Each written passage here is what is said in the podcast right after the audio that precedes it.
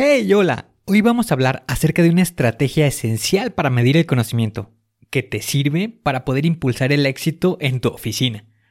¡Comenzamos!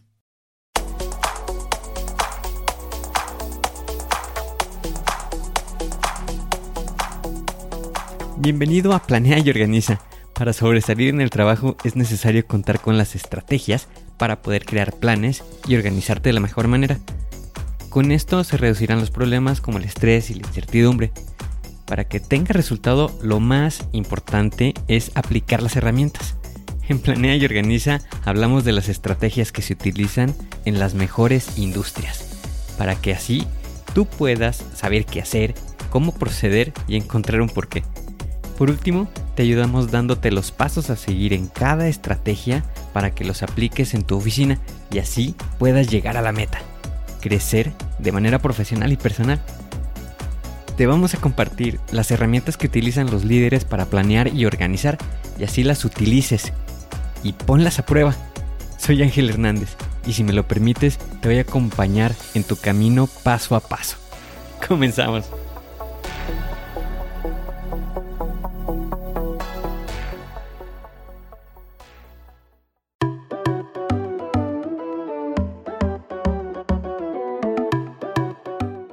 Imagínate que estás en tu oficina, estás trabajando normalmente y te asignaron para dar entrenamiento a un equipo de trabajo. Realizas el entrenamiento, les explicas, les pones el examen al final para evaluarlos y todo parece estar bien. Pero, ¿cómo puedes realmente saber si tienen el conocimiento adecuado para llevar la actividad?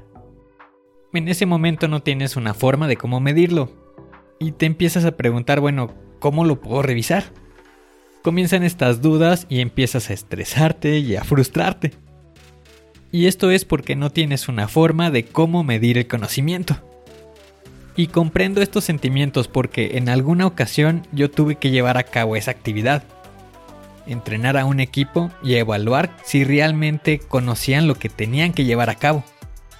Por tal motivo te voy a compartir la estrategia para medir los 5 niveles de conocimiento.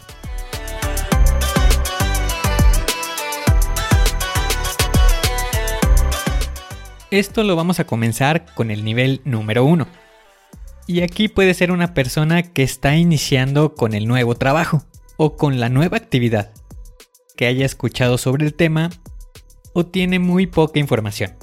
Por lo que al nivel 1 le podemos llamar la etapa inicial. Y puede ser para una persona que lleva entre 0 y 3 meses de tiempo. Es necesario llevar entrenamientos o capacitaciones de manera intensiva con la finalidad de que se adapte en el menor tiempo posible. De aquí pasamos al segundo nivel. Le podemos llamar etapa de aprendizaje. Aquí es donde la persona ya puede seguir algunas instrucciones. También requiere de ayuda para completarlas. Es necesario que lo apoyen supervisando la actividad.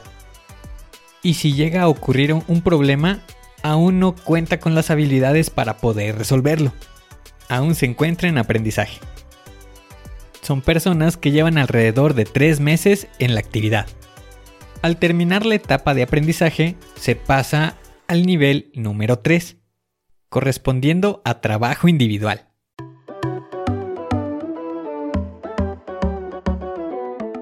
En este nivel, la persona ya puede completar las actividades por sí mismo sin embargo, en algunas ocasiones requiere de apoyo en algunas dudas.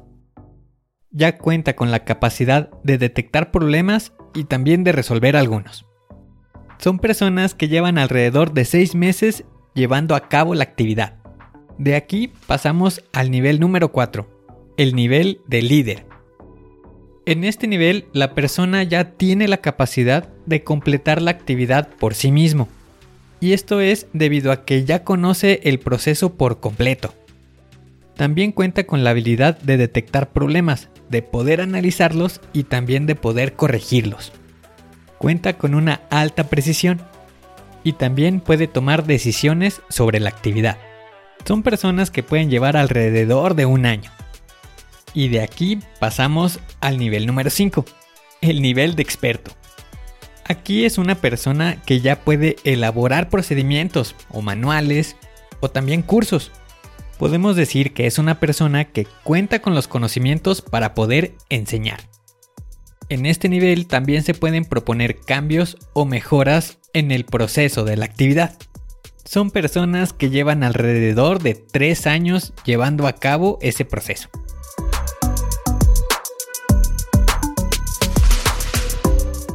Con esta sencilla pero poderosa estrategia puedes medir el nivel de conocimiento cuando estás a cargo de un equipo de trabajo o inclusive para ti mismo. Pregúntate en qué nivel te encuentras. En el nivel 1 que estás iniciando, en el nivel 2 que estás aprendiendo, en el nivel 3 que es un trabajo individual, estás en el nivel 4 que ya eres líder, o ya estás en el nivel 5 que eres experto y que puedes enseñar a otra persona. Al estarlo midiendo de esta manera, tienes la capacidad de poder ir creciendo. Si quieres mejorar, es necesario analizar. Y para analizar, es necesario medir.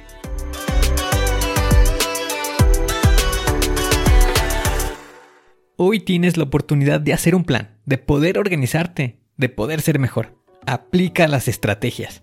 Suscríbete al podcast y deja 5 estrellas. Y si quieres conocer más, visita la página angelhernandez.club.